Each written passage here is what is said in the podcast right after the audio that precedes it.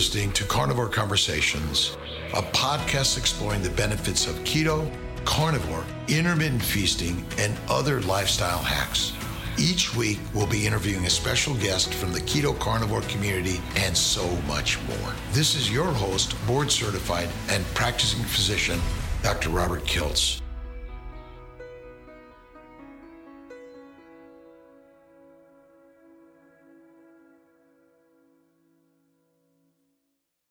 Uh, Dr. Sarah Zaldivar. I'm Dr. Rob Kiltz, and we're sharing just conversations with Dr. Kiltz, and it's meant to be about health and wellness, uh, and it's about a fertile life.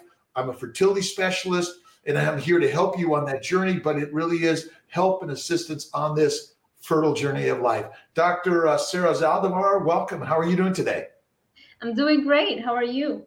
I'm fantastic. A beautiful Sunday. I'm in upstate New York, a cold. I think it's in the zero degree range, uh, and uh, and but it's clear and sunny. Uh, you're down in Ocala, Florida. Is that right? Correct. Correct. We are actually having a cold spell too this week, so. I'm not used to that given that I basically lived in Miami for the most part. I wasn't used to this is like my first winter here, but it's nice. It's a, it's a nice change. I like it.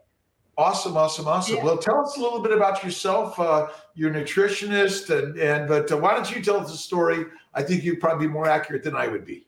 Sure. So I uh, I'm a professor at Miami Dade College um, in nutrition. I'm a certified exercise physiologist with the American College for Sports Medicine. I'm also a certified personal trainer. Um, uh, but like my academic background, I have a PhD in exercise physiology with a minor in nutrition. And before that, um, I completed my bachelor's and my master's in nutrition and dietetics. I'm a licensed dietitian. Um, and mainly right now between teaching at Miami Dade and um, uh, content creation, that's fill, that's filling up most of my time. So I'm also a content creator on YouTube, Instagram, you know, all, all those social media platforms because I just I enjoy the process of learning while sharing what I'm learning with everybody. And so, what's your inspiration that that brought you into this field of nutrition and counseling and coaching and, and exercise physiology? Where should I start? Basically, everything that could go wrong from acne. That that was the first thing acne and then you know not being able to follow a diet and get um, fit um, without sacrificing energy and mental health and then anxiety uh, panic attacks, depression. um, yeah, the whole thing, you know, everything. Um, so you so, personally suffered. Is that it? Say that again. You personally suffered was oh, yeah. the impetus to to yeah. move to the next level. That yeah, that's usually how we stumble upon carnivore diets, right? Because the main narrative is not bad. What I was taught in nutrition school and in my phd it was never about what i'm sharing with the world right now. It was always about eat a mainly plant-based diet. Fruits and vegetables are important. Protein it doesn't matter where you get it from. Plant sources are equivalent to animal sources. So like unless something happens where or or you want to improve yourself and you're not okay with just being average you want to optimize that is when you start hitting that wall and you realize I'm applying the theory, but the practice doesn't match what the theory tells me I'm supposed to expect. And that's that is how everybody, I think, in the carnivore community or you know, keto, paleo, people who are going back to our ancestral diets, I think pretty much everybody has a story for the most part, or they know somebody very close to them that has had a transformation and that has um, kind of convinced them to go down that route. So, in your teaching, uh, so you spend a lot of time in in class teaching or online teaching or however it is. Uh, do you? How do you share whichever you think is the most important story of today? I give them both. I give them both uh, sides. You know, I, I we have we have to go by the textbook, but at the same time I share with them the other studies that aren't in the textbook because oftentimes textbook information is like 20 years outdated. That's how long it takes to update those textbooks. And so there are basics that don't change you know like you know carbohydrates um, proteins um, the, the, macronutrients things like that that's basic stuff that we have to go over and they learn about all those things in a recorded lecture and then when we meet it's all discussion it's all q&a it's all about understanding there are two sides to to or two main schools of thought in nutrition. And uh, i give them everything basically. And and how in general are they accepting uh, or the or those that you're coaching or teaching? I'm, I'm i'm assuming there's the both sides to your sharing. It's coaching one-on-one or group coaching and then the teaching part of it uh, and then obviously the blogging part of it tell us a little bit about uh, your your how you participate and practice in those different areas sure um they're preceptive, you know, because this is their first nutrition course. So it's not like they have preconceived notions. The only thing I think that people are resistant uh, with is if they are in it for, um, you know, not eating an animal. I think once you come across people who have been brainwashed by that movement with cherry picked information that really isn't mainly focused towards human health it's mainly focused towards um, the you know human uh, animal suffering and animal cruelty which by the way is great nobody nobody is advocating for that but um yeah it's mainly i think the vegan movement people who uh, who follow that that tend to have very strong feelings whereby this just like that like the only thing that they believe is right and anything you say they're going to counter that i think that's the only but i mean i, I almost never they're allowed they're allowed movement but as a matter of fact they're a very small minority like as a percentage of the population um, i see that more on like social media the social media arguments you know it's but not, not in school mm-hmm. Mm-hmm. So yeah. what, what about your thoughts and maybe you could tell us specifically about the dangers of a plant-based diet, herbivore essentially. We're just, you know, it's sort of I would say there's only three diets: herbivore, omnivore, and carnivore. Yeah. But that's really deri- divides it into what you eat because there's so many different things within all of that. Uh, and and do you have any comments and thoughts on okay, what about a plant-based diet yeah. leads to the disease, and what are the diseases that we're talking about? that that you you have found is important to share? I so students of mine reach out to me after trying a carnivore diet and their anxiety is gone, their psoriasis is gone, their depression is gone, they're dropping weight easily. Um, like the vitiligo goes away, which those are things that we never really thought about in terms of nutrition and um, that impacting those autoimmune conditions, right? So things that you never even would have thought about are being improved by diet, by going back to that ancestral diet. Um, with regards to plant-based diets, I shared something this morning or yesterday on my Instagram uh, the Smithsonian Smithsonian magazine had an article about how 84% of um, vegans, which are people who are only herbivores, right? They're only eating plant foods. 84% of them um, quit within one year, and um, 30% of them don't last. I think it's yeah, I think it's like a third don't last beyond the first three months. And mainly, one of the driving reasons for that is their declining health your health starts to rapidly decline, which makes total sense because when you exclude animal foods, there are a lot of nutrients that are either exclusively found in animal foods or they are found in much larger amounts in animal foods, right? Um, I think there are like 14. I did a video on my YouTube channel, um, 13 nutrient deficiencies that you start to accumulate on a, on a vegan diet and I forgot to add one more. I should have made 14 nutrients, which is choline. That's an additional one. But iron, it's not like you can get iron from plant foods, but you would have to eat a lot of carbs in order to get enough iron. And then the form of iron in plant foods is non-heme for the most part. It's different than the more biologically active form of iron in animal foods, which is heme iron. Um, we said choline, um, zinc, uh, you it's not that again same same as iron. You don't you can't get enough on a plant-based diet without paying the price of very high carbohydrate consumption. Um, what else? Omega 3s the dheas it's very difficult to optimize for your health on a vegan diet without having to supplement on a consistent basis. And you can only supplement with the nutrients that nutrition as a science has discovered so far. Nutrition as, as a science, as a, like the modern history of nutrition science, it's very recent. The first vitamin was isolated in 1926. It was vitamin B1.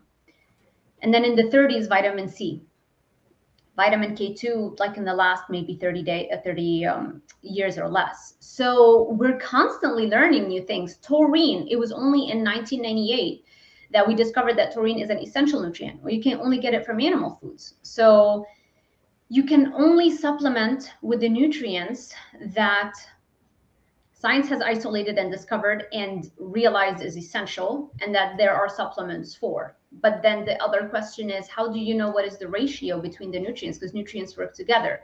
They're not working in isolation right? So simply taking a, an iron supplement is probably the worst thing you can do because it's going to mess your copper and zinc balance because all of those metals they compete with one another. So taking only iron supplements is going to offset the um, copper balance and function and the zinc balance and function in your body. So it's i'm i'm not i'm not like resisting progress if you want to call progress by you know not killing animals. It's not that. It's just that it is way way way too early to think that we can manufacture fake meat and to think that we can just supplement with all those things because we don't know what are what what is the perfect recipe for health and just looking at what is happening with people who are going on a mainly plant-based diet with, by the way included myself we see almost always like 84% of people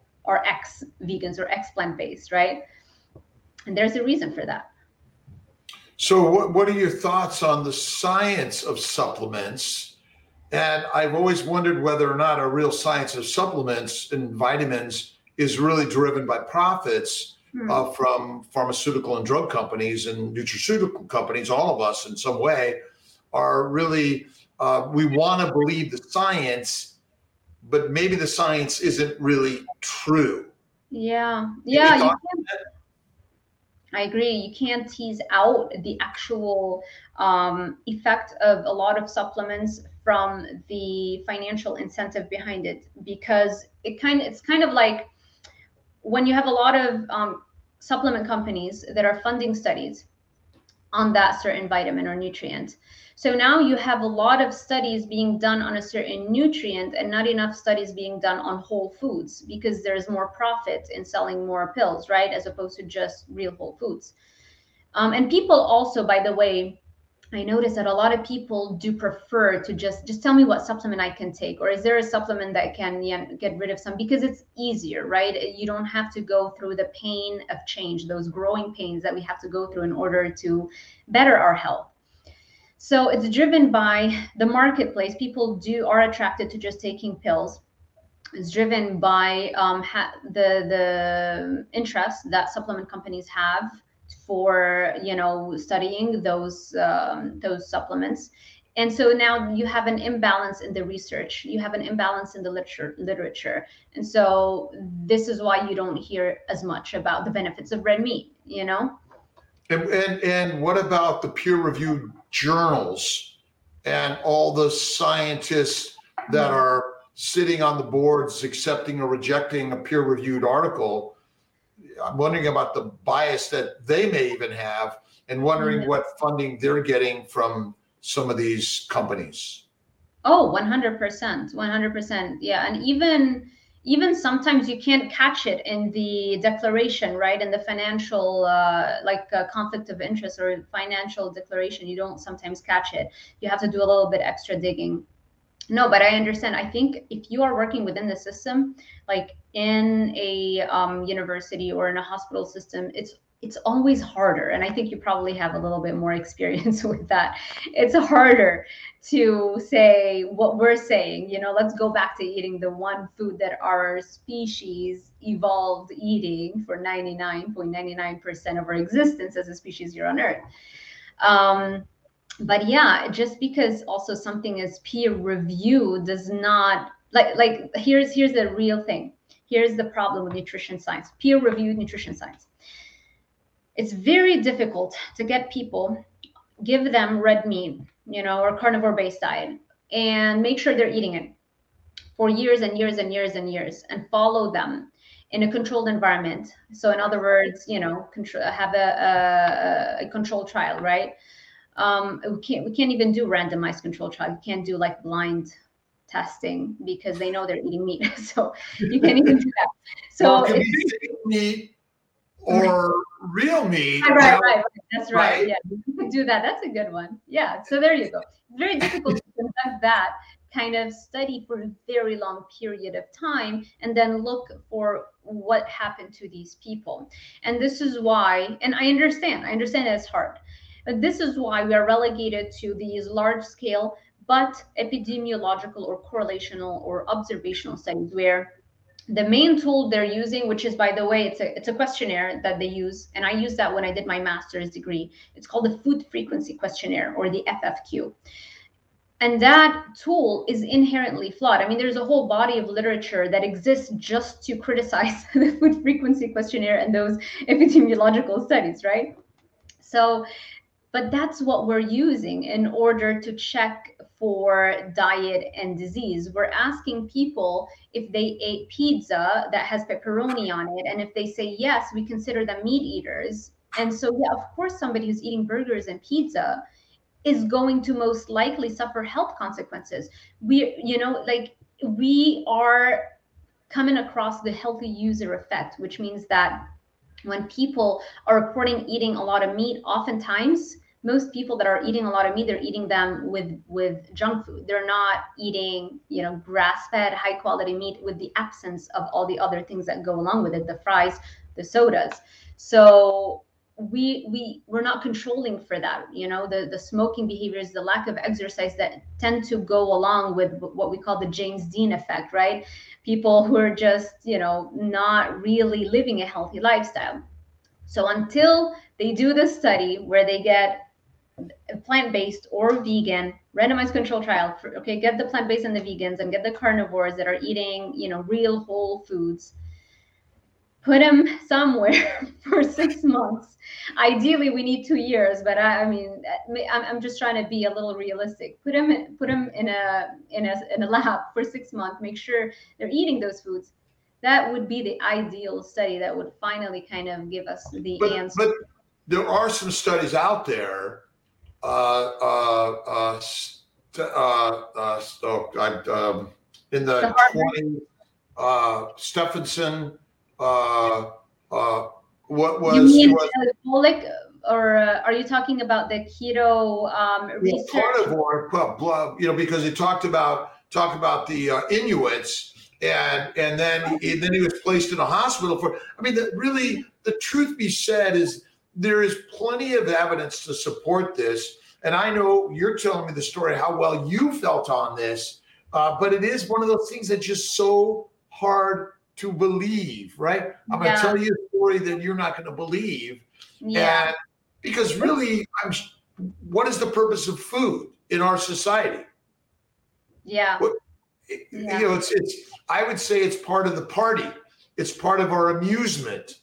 It's not we don't understand food as our as our sustenance for energy. Is, is that kind of how you would uh, put it? What do you? How do you find that people are sort of why they're resistant, why they're accepting of these things? Yeah, first, you're right. I completely forgot about Stephenson um, when he spent time with the Inuits, and then he was so convinced about that, came back and actually did it. I think he did it for a year, right? Under the a year or two. I can't remember a year at least. Yes. Yeah. Um, you're right about that. We should, we should, I should do a video on that just to, so that, you know, more people hear about this. Um, so yes, I think that food is so, I mean, it's not me thinking that it's science really that has proven that you destroy your dopamine receptors which allows your the, the dopamine producing um, feeling like the, if you destroy your dopamine receptors in your brain you can't feel the effects of dopamine right? You can't feel the pleasure of dopamine feeling motivated. So it's it's not just me thinking that food is addictive. Food is scientifically proven to be highly addictive, not only in rat studies, but also in overweight and obese people. Because you put them in a scan and you look at the dopamine and D2 receptor activity in their brain, and you see they have massive destruction of D2 receptors, similarly to that found in users of hard drugs like cocaine. So you look at the brain of somebody who has obesity versus the brain of somebody who has been using hard drugs. And while the hard drug user is going to have more extensive destruction of dopamine receptors called the D2 receptors, the overweight and obese, uh, especially the more obese you are, um, the more D2 receptor destruction you have. But it's similar to that hard drug user's brain, only slightly to a lesser extent. So yeah, people are addicted, and you have a lot of um, special interests like companies who have a vested interest in you believing that you need balance in your life. You need intuitive eating. You know, you need to eat from all the food groups and you need to treat yourself with those foods because you know food is is fun and love and happiness and it could be that but it doesn't have to be addictive you can share a good meal with and, and have a good experience with sharing that meal but it doesn't have to be the most addictive food possible uh, uh, Sarah Zaldivar, welcome, uh, PhD, nutritionist, coach, uh, uh, lifestyle uh, motivator. how do people find you, by the way? So um, you can find me on um, YouTube, Dr. Sarah Zaldivar, Instagram um, at Dr. Dot Sarah with an H dot Zaldivar. Um, it's very it's fairly easy to find me. Facebook, same thing, Dr. Sarah Zaldivar. Yeah, everywhere. And we'll we'll have a, a, a link on our uh, YouTube and, and Facebook here to find a Sarah. Um, how what about the vegetarian uh, versus the vegan? Um, you're from Lebanon. You were telling about my yeah. grandparents are all from Italy. Um, and so we're in that Mediterranean environment, and it's a, a high plant based, but plenty of meat and things like that. Um, you know, we're, we we have these comparisons, but maybe you could sort of talk a little bit about maybe the differences and and how to explain these differences to people between the vegetarian, Mediterranean, maybe a little bit. Right. So, so a vegetarian diet, you have five different types of vegetarian diets. The one thing in common between those five different types of vegetarian diets would be not eating red meat. They all skip red meat. But you have, let's say, a lacto-ovo vegetarian who eats no animal foods but includes um, milk and eggs. You've got pescatarian, who's a vegetarian who eats no animal food except um, fish You've got um, the main, I guess, the one that really is the most um, plant based would be vegan, excludes 100% all of animal foods, so not even fish, nothing like that. Um, yeah, and then I think you have like lacto vegetarian, which same again, no animal foods except dairy. So you've got a lot of different types of vegetarianism. The one that is most impactful on your health would be a vegan diet um, because it removes every single source of um, animal food, and that means every single source of animal nutrition. Now, how does that compare to a Mediterranean diet or an Italian based diet? Um, it would. The, it's it's not exactly the same because for example a mediterranean diet while it is mainly plant-based you still consume fish right? You still consume small amounts of red meat here and there. But i can tell you what i i grew up eating a lot of salads a lot of beans you know a lot of rice and beans. Um, and then when we thought we were we wanted to transition to a healthier diet it was like soy. We started to try to eat you know soy and tofu instead of red meat. Um, it's yeah, so it's mainly high carb, mainly plant based, and doesn't really have a lot of animal foods in it. Um, and now with an Italian cuisine, I guess I think everybody knows, right? It's high carb, but maybe you can share with us how much that has in common with a vegan or a vegetarian diet. Well, I think for for growing up uh, wise anyway, it was it was it was pasta, bread, salad, vegetables, fruit, lots of fruit. Uh, I grew up in Los Angeles. We had fruit trees everywhere. As much as you want fruit and things like that. Uh, but it was also tortillas and burgers and uh, pizza. Uh, but pasta was like like the foundation, which is all wheat essentially, and and ultimately there wasn't much fat in the in the in the diet. Uh, you know, we we cooked with it, but we didn't cook with with with with uh, lard. Uh, it was olive oil, corn oil. That's how we grew up doing it. Now, a real Mediter- a real Mediterranean Italian, uh, you know, that those those certainly, I think they're kind of similar. The pasta part, but maybe they cook with more real animal fat. Uh, but uh, and I know for myself, I suffered from bowel problems and migraines as a kid, and then it went on to arthritis, psoriasis, eczema, kidney stones, continued migraines, uh, hemorrhoids, bowel bleeding, probably IBS, but it was never diagnosed. And then I know for myself, uh, my patients shared with me the idea that that paleo got them pregnant. I couldn't get them pregnant. And then I started, well, what is what even is a paleo diet? But I, I loved because I was doing Weight Watchers and and Atkins to lose weight and exercising like crazy to be healthy and look good and all this crazy stupid shit. But it was a lot of work. And then then I learned about paleo and then I started really researching. And then I found carnivore fasting and and now essentially for the last 10 years i'm 66 soon uh, I, for over 10 years i've been doing carnivore one meal a day uh, and really minimal, minimal, minimal, almost no alcohol. Uh, I cut down almost to no exercise, and I eat fatty ribeye steak with butter and salt every day. It is primarily my boringest de- nutritional human solution. I call it. I hate the word diet; should be completely kicked out.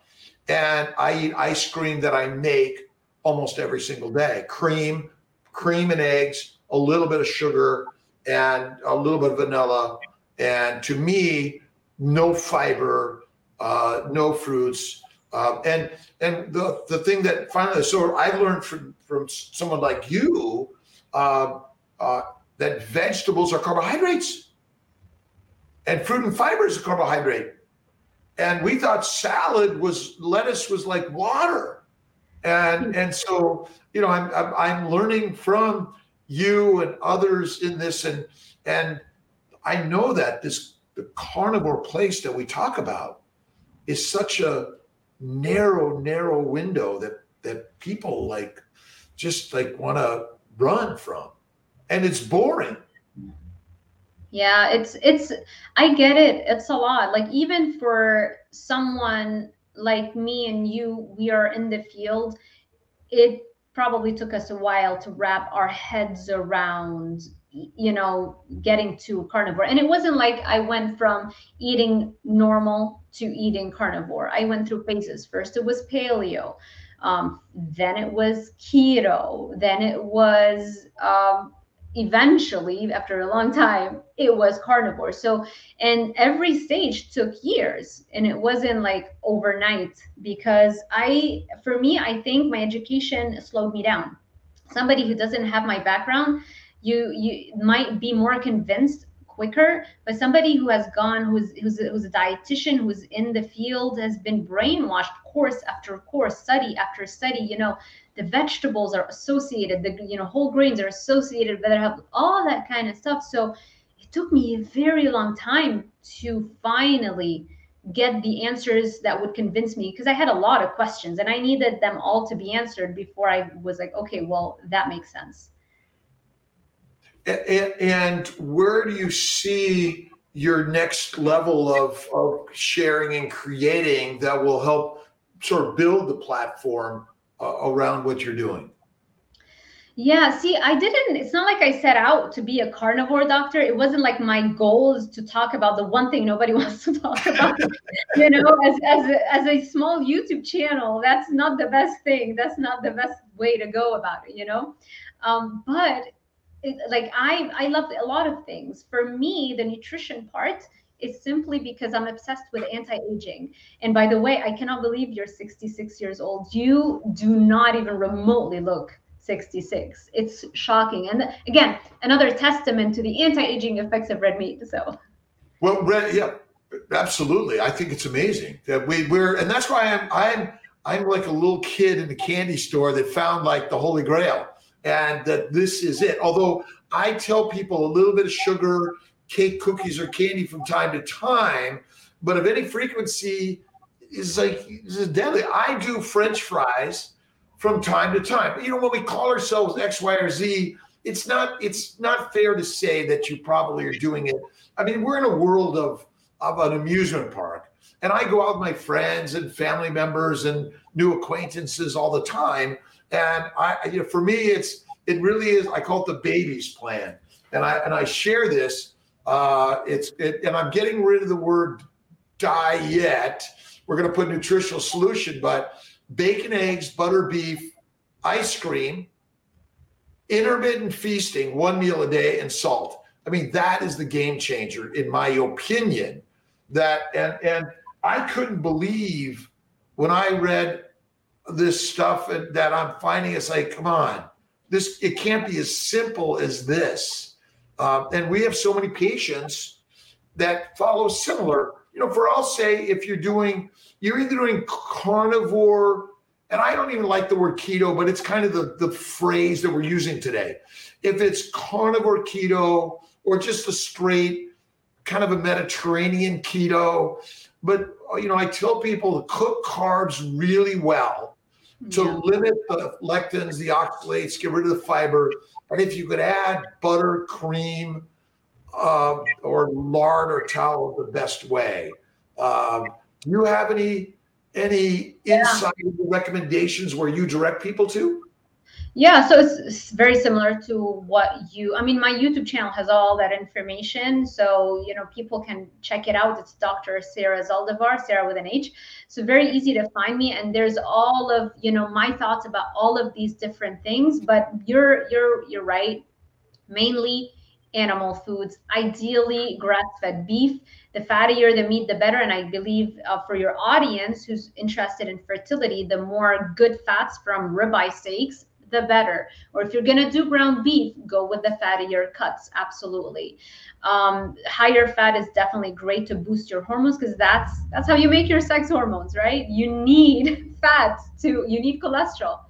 So um, I agree with everything you said, and I, I want also to say you're so right about labeling we're not we, people tell us like people attach the label to us you're a carnivore doctor i just talk about what i eat and what i think is the healthiest thing and it just so happens after everything i went through with my health after my experience you know telling people what to eat after seeing my clients and my patients my my educated opinion and experienced opinion ultimately got us to this inconvenient truth that maybe maybe it's just meat you know that might be the healthiest human food. So but yeah we shouldn't label ourselves. And if studies show up and prove us wrong we i i know i had like no qualms about just changing overnight and saying well i don't think this is right anymore because um, those studies are showing that or my my experience has shown me that after these you know it's fine. We're learning. We're, we're we're always learning and we're just sharing what we're, what we're learning with the world. That's all. I tell everyone the end the number one is you. You're yeah. the only scientific experiment that matters.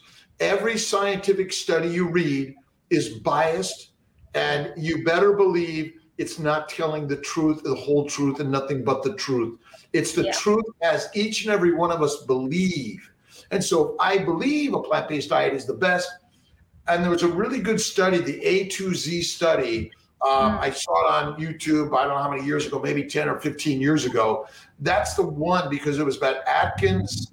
Uh, uh, they had a vegan in there. Uh, a, uh, uh, I, so I can't remember all the what the A to Z meant, but basically Atkins got the top top line in success because but most studies people are looking to lose weight. And i'm wondering what your thought is about being skinny or fat. If you're just skinny or fat and you eat like a carnivore or a or a herbivore or an omnivore yeah. does the weight matter Yes and no. So excess body fat is an inflammatory organ, right? So your fat cells, they don't just sit there doing nothing. The more fat cells you accumulate on your frame, especially above what is healthy, the more inflammatory markers they're releasing into your bloodstream. There is there is that. So excess so I know there's a movement now to make it seem as if people at every single weight are equally healthy and that's just factually incorrect it one of the best things you can do for your body is drop any excess body fat. There's another extreme people who are who cannot gain weight. They want to gain weight. They want to put on muscle and some body fat. Some women they can't get their periods. They're so they don't have enough body fat on them. That's also unhealthy. So there's like a sweet spot. And for most people that sweet spot is looking pretty shredded for most people. Like it looks great you know? It looks fine for maybe not maybe you're not going to look as if you're competing in bodybuilding competitions but you know you can be pretty lean and healthy.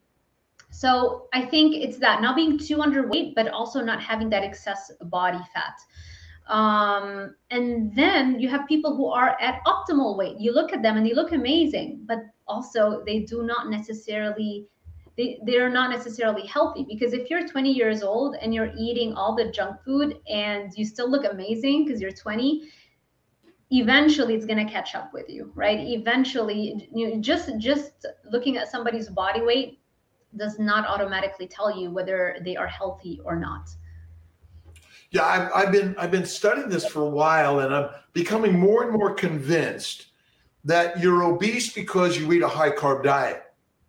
Our measurement of inflammatory markers are all related only to the lectins, the oxalates, the phytates, and the chemicals that cause the inflammation. So we're biased to believe fat is the cause. So that that's our biggest conundrum in this. And and as I've been practicing and looking at this more, I'm convinced fat is the best genetic predisposition that we've ever developed because we're built to get fat.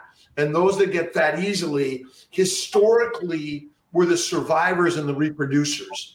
I always say no one wants a skinny bitch. Sorry for my language. Fat is fertile fuel for the Ferrari because if you look at bears and many other or, or uh, uh, animals, they get fat, they get pregnant, and they hibernate for long periods of time. So I, I've recently sort of been changing that and looking at it and wondering because there's such a prejudice against obesity in the medical and scientific world, we're trying to solve something by simply losing weight.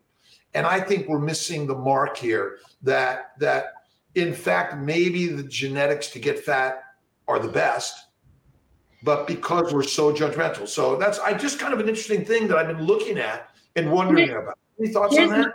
yeah, let me, so here's my thought. My thought on that is that what is important it is is training people to access their fast stores. So when you put somebody on a ketogenic diet, they eventually keto adapt, right? It takes, let's say, two weeks. Some, for some people, it takes six weeks. It never really ends. I mean, it's there are studies that show athletes who are continuously keto adapting and getting better and better at using fat as their main energy source, even after two years. So it never, it's a process that never ends. But you really start feeling the effects of keto adaptation after, let's say, um, three days. For most people, seven days to fourteen days. So you so, know, I've, I've so so go ahead. Keep on going. I'm sorry. So, so if somebody is overweight or obese what i would want to do is train them to to be able to tap into their fat stores. So the the thing is with obesity and overweight is when you become unable to shift fuel sources you're so reliant on carbs and sugars that's why you're so addicted. Every two to three hours you need a hit of carbohydrates as an energy source. So you have forgotten that when you were born you were mainly keto adapted uh, if you were breastfed uh, for as long as you're breastfed you're on a ketogenic diet right and so, but the moment we wean our babies off, we start giving them non ketogenic foods, right? We start giving them the applesauce and the bananas and things like that. So, right away, we start forgetting, our bodies forget how to tap into fat as a main energy source that we should mainly be using to fuel our brains, to fuel our bodies. And so, here's what happens in order to improve someone's health, you want them to get keto adapted. And as a side effect of keto adaptation, they will naturally lose the excess body fat and their inflammation is going to drop. Because now, by the way, even on a, lean person, somebody you look at them, they're like, wow, they're so fit, they're lean. Even on a lean person, they have close to 40,000 to 100,000 calories worth of stored fat versus only 2000 calories worth of stored carbs in the form of glycogen in your liver and muscles. So even in a lean person, look how much more body fat you have stored already. So the trick is to be able to tap into that, to be able to use that as your main energy source. And this is where, where keto or carnivore, any very, very low carb diet um, can improve our health so much. What, what's your thoughts on fasting? I love it. And I think you what should. What is the definition of fasting? fasting is just compressing all of your foods within a narrow period of time. So, whatever calories you're going to eat for the day, eat them in a compressed time period. And that means you're not eating for the vast majority of the day, depending. There are different types of fasting. For some people, they do, um, they'll eat within a four hour window. Some people, they'll eat within a six hour window. So, it really depends on, yeah. Oh, you do that? One hour window one out oh so omad one meal a day one meal a day which which i'm curious what you know uh, historically what did our ancestors how often did they eat 50 100 200000 yeah. years ago yeah is it, is it one meal a day or far less yeah it, it was the likelihood I think that's great. I did that for a while. It worked for me. I even did like full body, full full day fasts, and then I would do OMAD. The only thing for me is that I also do bodybuilding. So I lift heavy weights. So I need even more protein in order to put as much muscle and you know to progress with my lifts. And so for that, I that's that's why I went back to eating more meals. But even with that, I still do intermittent fasting. Um, but I don't force it. Like I think that's the key. Yeah. So you know it's interesting because I I've come up with a concept that the body only burns fat and it never burns sugar for energy. And insulin resistance does not exist. Okay. Okay, so now remember, we're in a world of nutrition with one paradigm, but we're suggesting another one. Correct? True. Now to be open to the next level, which is I'm finding, and maybe as a nutritional scientist, that you have a lot more, more knowledge than I do. But um, I couldn't figure out why the body would burn sugar sometimes and fat the other times. And I bet it's not true because everyone has always in their cells uh, uh, short chain, medium chain, long chain fatty acids. Always. So there's always acetyl CoA and ketones in the cytoplasm and the mitochondria. Why would you use sugar? Right. Why? And so again, I asked the question, but we're because until we we say, well, let me look at that, we're too quick in our science, because I know this is all of us, that no way. Because keto has been labeled as a shift from burning sugar to burning fat, but maybe what it is is only a low glucose environment. Now you've lowered your your your your total caloric intake in the mm-hmm. form of sugar and proteins. Mm-hmm. And that's why fasting is our historic nature. You know, this four to six, eight hour window of eating is not natural. Because what were you carrying around? Nothing. Yeah. So yeah. that's kind of the, the, part. And insulin resistance, what just like this is the interesting part. I would say that if you're eating a carbohydrate diet, your bowels are always full of carbs. As long as the bowel bag is always full of carbs, that means you're secreting sugar in your bloodstream all the time. Fermentation. As long as you're shoot, as long as you're secreting glucose into your bloodstream, insulin always goes up. Yeah. And the only function of insulin is to convert amino acids and simple sugars in the liver to fat, which yeah. is not our idea of insulin, is it? Yeah, it, it has so many different functions, but I think you're, I think it's a great question you're asking.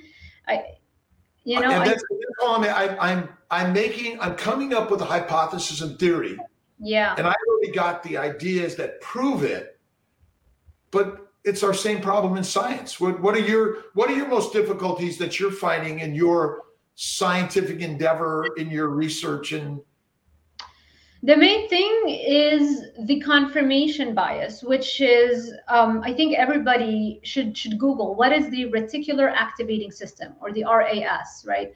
The reticular activating system is that part of your brain that allows you to only see things that you deem to be relevant to you in other words like that's that's the part of your brain that allows for confirmation confirmation bias to to happen which is like when you buy a car you've probably never seen it before but after you buy it all of a sudden you see it everywhere it's not that it wasn't there before it's just that now your ras is triggered because now this car means something to you. So now you can actually pay attention to all of the other cars. Same thing happens in academia and in scientists. We have been told a certain narrative that, you know, Kellogg's cereal is healthy for you and that's the most important breakfast or meal of the day. So all these research um, studies have been done to kind of confirm what a lot of researchers already kind of thought might be true. Maybe, you know, more plants, more whole grains, more fruits. This seems to be healthier. So let's do more of those studies. Let's, and more of those grants get funded, you know, because they follow a narrative. So you can say, in order for me to get grant money to do my study, I'm going to say in my grant proposal, like, look at all these studies that show what I like that it's in a similar vein, as opposed to proposing something completely new. You know, good luck, good luck getting a grant funded, right? And so that's the problem with nutrition science. And science in general is the confirmation bias of humans because scientists are humans and they have those same biases as well. And another thing that kind of compounds that problem is that in academic institutions, it seems like everybody kind of goes with the flow as well and it makes it harder to work outside of that and and think outside the box because all of your peers are all saying the same thing and you can get attacked. I mean I, I, know this has happened to me and now now even more that more people are learning about me you know? Um, people in the field they want to attack you for daring to question a narrative that they so wholeheartedly believe in even though clearly it's not working for them. So how so what's your method of moving forward and, and keeping on this this track and this journey? So yeah, I'm just I'm an eternal learner. I have all of my life to continue what I'm working on. And my main goal is I don't want to die. I am passionate about anti aging science. And I want to achieve what, um, if you know about uh, Dr. Aubrey de Grey, he is like the main researcher for SENS Foundation, this foundation that um, main, main goal is to cure aging as a disease there are so many by the way of those um, like organizations and startup companies are doing the research to look at aging as a driving disease that drives really all the other chronic diseases because most other chronic diseases spring up as the aging process takes hold. So for me, um, I want to achieve the escape velocity. What is escape velocity? So Aubrey de Grey, that I was referring to earlier, in according to his research, there is a 50-50 chance, 50-50 chance that we might achieve escape velocity in the next 15 years. What does that mean? That means that there's a 50-50 chance that the anti-aging research is going to allow us to have the tools to prolong our lives, get have the treatments, enough treatments to prolong our lives long enough so that more treatments come and we keep using those treatments to prolong our lifespan enough to the point where we no longer need those continuous treatments and aging has been cured. In other words, if you're hell bent on that, you know, and you want to um, prolong your lifespan, there is a 50 50 chance it could happen in your lifetime. Now, we don't know, obviously, that's we're you know we don't know how the science is going to go we're, but i'm keeping a very very close eye on that and that's why you see anti-aging stuff on my channel but for me diet is just one of the tools i use for anti-aging so for me that's just one thing i use it's not like i'm obsessed with diet you know i have goals i, I want to do so many things i have so many ideas companies i want to found like all those things and this is a stepping stone that's going to get me there and get more people interested in this topic so that the more people are interested, the more research is being done, the more I also benefit. So cool. that is. So, so, what what would you say is the focus of most of your clients that that come to you? What are they what are they looking for and how do you approach that? The majority. Yeah, um, I feel like well, right now, by the way, I don't take one-on-one clients. I sometimes I do, sometimes I do, but I don't advertise for it, and I generally will like on a regular basis tell people I'm not taking online clients at the moment, um, because I want to focus on what I'm doing right now, with just growing my brand as much as possible.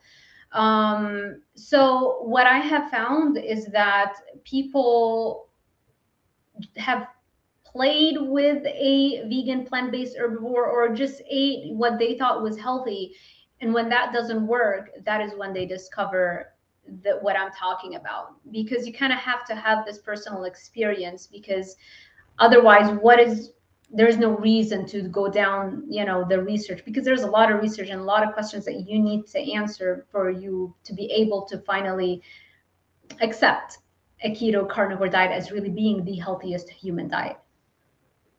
What are the things you incorporate in in that? And and you said uh, that your your goal and what you're sharing in in uh, your YouTube and, and Instagram and things like that. What is the primary focus of what your goal is to share with the world?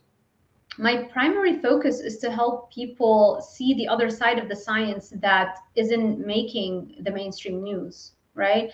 That they're not talking about the studies that show that beef fat actually lowers risk for cancers. They're not talking about those studies. They're just talking about the narrative that is kind of accepted. Um, you know, they they um, there's not enough people basically shedding light on this whole body of science that exists, but yet nobody's talking about it. Um, I think there's fear involved, like people in institutions, they don't want to they don't want to be you know the the person that's recommending just meat because you will be you know will you, you will be attacked in a way or well you know we're not going to get into that but i'm sure you know right yeah you too yeah exactly it, yeah. And, you know, it all depends on where you are at in your your career or what your driving force is. But um, I, I always say pain is the best thing, and pain and death are the two best things that ever been gifted to life because it, it, it keeps you motivated to move. And if you don't have pain, there's no gain.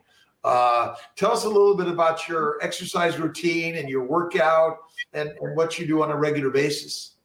Yeah, so I do also document a lot of these things on my Instagram, but mainly I um, lift weights, um, upper body, lower body split routine every day um, i don't i don't choose a recovery day it normally happens on one of these days you can't make it and so it often like that recovery day life throws it at you so i don't plan for it Um, and I do sprints and runs. I have a treadmill right here, right next to me. This is my little office here. so okay, I was like, yeah. Say that again. Wait, say that again. That's cool. That's oh, yeah, yeah. everything right there. Nice it's the best. It's the best machine I ever bought. And people always are like, you know, why buy it? You'll never gonna use it. Well, no, that's the single most used thing that I've ever bought.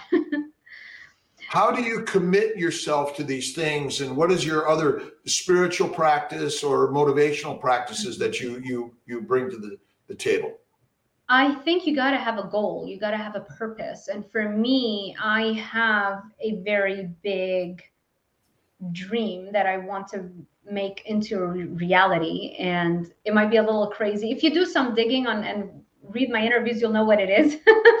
But um that's that is my goal and i feel that um i wasn't you know put in uh, I, I wasn't given like opportunities growing up in lebanon and not really having a lot of money. I wasn't given opportunities to grow that thing that I want to do. And so now I'm going to buy myself time and I'm going to do it anyway. And so that keeps me. Say what that goal what what is that goal?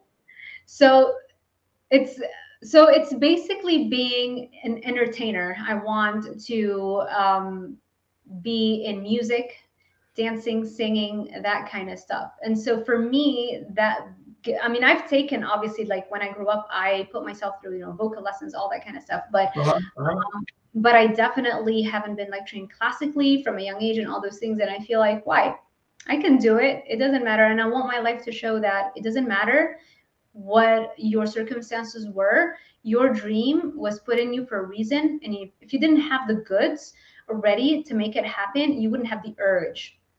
And so I feel like it's it's it's kind of like mm, what haunts me and that's what i really and i love it because it keeps me driven and it keeps me doing everything i do. And again that's why i do what i do because i want to be the, in the best physical shape mental shape in order because i know what it's going to take.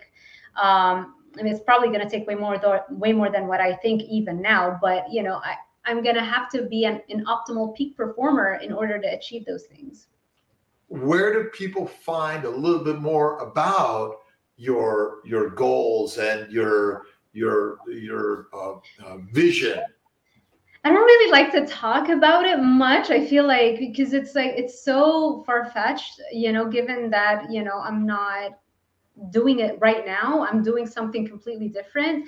Um, that's why I feel like I did give an interview one time with for Voyage MIA. It's a Miami magazine that they reached out to me and what that day I was so inspired. I was like, I'm gonna be the best performer in the world.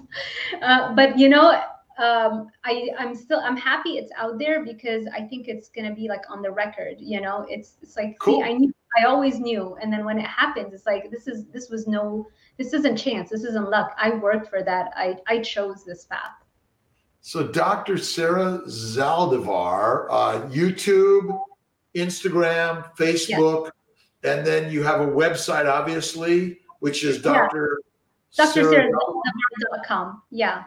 It's very yeah. basic on my website. Uh, I don't have like I, I, mean I made it so that it's presentable, um, but I, it's I don't have anything on it, you know, like blogs or anything just yet. I'm mainly focused like YouTube, Instagram right now. Um, but eventually, but I, I wanted the domain, you know, saving it because eventually it's going to grow, obviously. So you have a dream and a vision that you're creating while you're sharing your expertise and knowledge about how nutrition will solve and eliminate so many diseases. We've had so many people joining us today. Uh, any comments on uh, just one from Erica on, on uh, adrenal issues? Uh, you know, maybe you could comment about that, uh, or or just sort of bloating. Um, bloating. Okay, so here's what are your thoughts? So I, is your audience mainly um, women or is it both? Oh, this is yeah. My audience is mainly women, but it's men and women, and it's okay. mostly those that are looking towards their their improving their fertility uh, and and their journey on on having a baby, building a family. So here's something that they might find interesting. I used to really have bad days when I would get my period really like just cramps and you know tr- i'm trying to stick to my diet but the moment i get my period it's like that's it. I eat junk food and then it takes me a while to pull myself out of that brain fog and that you know sugar addiction. And guess what the solution was?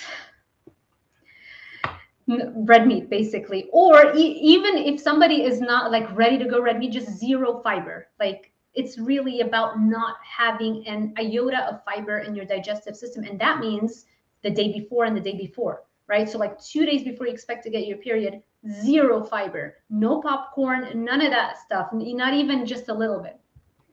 That for me, I cannot even begin to tell you, like, not not losing a whole day because I'm a type A. I'm always want to be productive, right? So not be not losing that one day is crucial. And then also more importantly that means i don't get to eat addictive foods which then it takes me a while to pull myself out of it because my brain has struggled with eating disorders right? Um, another reason why carnivore is so amazing for me i don't have those urges anymore. So it's simple isn't it? Oh exactly. So people look at it and that's something that i always say a carnivore diet appears to be very restrictive but it feels so freeing on the inside. Because you feel like there's no brain fog you have the energy. And so it's it's really it's gaining freedom. And then what? another yeah just with, yeah just with the adrenals um i have the most energy ever. So you know i don't have an issue with adrenal glands. So and and people especially when keto was starting to become more common and people were afraid it's going to mess up their thyroid and oh you need carbs and that I yeah, that that did not happen with me. You, so I have more energy. You agree there's no necessity for a carbohydrate in the human diet? Oh yeah, yeah, it's not an essential nutrient, unlike what um, we we have been taught. Yeah, what's there your, is. What's your usual food for the day and your meals? And do you eat the same thing every day, or what? Yeah. What if you don't? What's your mix up? But That's, oh, I don't have it right next to me. How, do you know the company Carnivore Crisps? No. They're great. So they do um, dehydrated beef and all kinds of animal foods. I love it. Um, I, I'll have that, for example, today, right after this interview, because I I'm fasting, so I haven't eaten anything since last night, like really in the afternoon yesterday. So um, what I'll do, I'll have a little bit of that. It's a bag of beef ribeye that's desiccated.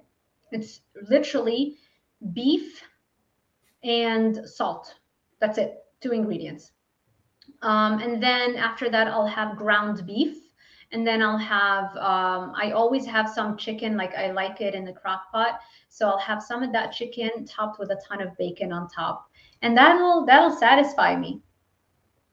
And that's pretty much your your every day, or do you switch it up? And what do you I, do when you go out?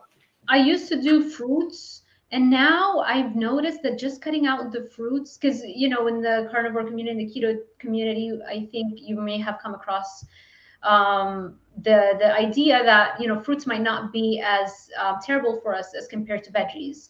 Uh, just if you look at you know what they have, but here's what I've noticed: when I keep it, even if, if even that one bowl of fruit, I don't know, it just triggers cravings in me, and I've noticed that if I just eliminate those um, so now that's what I'm doing.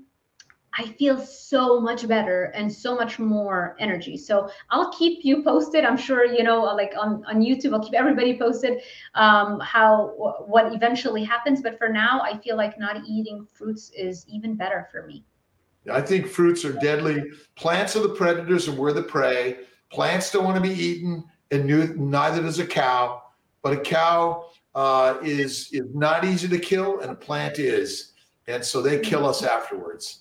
That's yeah. their that's their smart plan of life. They have to have a self defense mechanism similar oh. to every single living organism. I want to thank you for your time today on this beautiful Sunday that you've allowed us to enter your home and share your beautiful, amazing ideas. So we're going to be looking for the successful, amazing entertainer, uh, but scientist don't say it out loud. uh, I feel like I feel like this is my you must, but what I've learned is that what you desire, you must imagine as if it is and share it with the world because God doesn't want to keep a secret. And the more you share it, the more it will unfold. So again, everyone, thank you. Dr. Sarah Zaldivar. Check out her, uh, just Google her name and you'll find lots of great information. So God bless everyone. Uh, stay tuned for more on Kiltz's uh, conversations. Take care. Thanks for tuning in to this episode of Carnivore Conversations, hosted by me, Dr. Robert Kiltz. And don't forget to review us on Apple Podcast, Spotify, or wherever you're listening today. Check out drkiltz.com for more and subscribe to our Instagram, YouTube, TikTok, and Facebook for more inspiring content every day. Take care and see you next time.